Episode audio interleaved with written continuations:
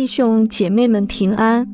今天的灵修经文取自《使徒行传》十四章一至七节。二人在以哥念同进犹太人的会堂，在那里讲的教，犹太人和希腊人信的很多。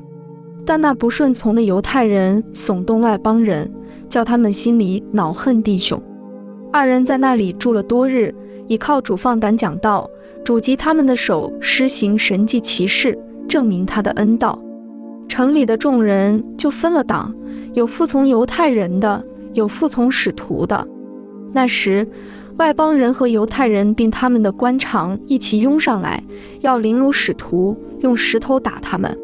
使徒知道了，就逃往吕高尼的路斯德、特庇两个城和周围地方去，在那里传福音。让我们同心祷告。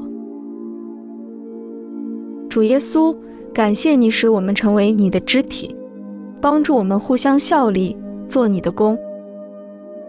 阿门。在基督里，你已得自由。愿神的圣灵赐你力量，分享这份好消息。今天的读经灵修是由 Growing Faith at Home 施工提供。